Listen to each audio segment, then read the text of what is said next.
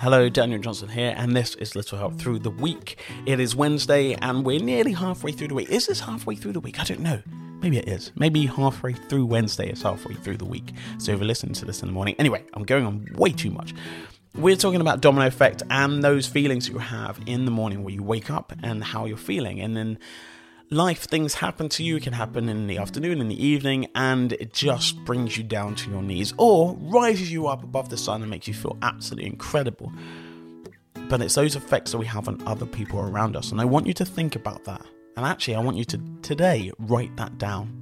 Write down what makes you feel that you're having a good effect on other people that may springboard them to have a good effect on other people around them and if you're having a bad day, to try and dilute that, to try and step back for a little bit, not give your bad day to other people. If you're having a rubbish day, it's so easy to be short with other people. And when you're short with other people, they have a bad day too. And then they're short, and it goes on and on and on and on and on. What I want you to do is stop that.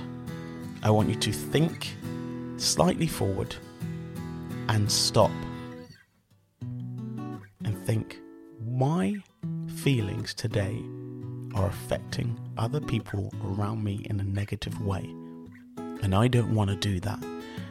I can't just snap out of this. I need to take a day. I need to step away from all the people around me. So, what I want you to do is, I want you to write down a positive domino effect you can have on others around you today, halfway through the week and it's that simple. We'll be back for Thursday.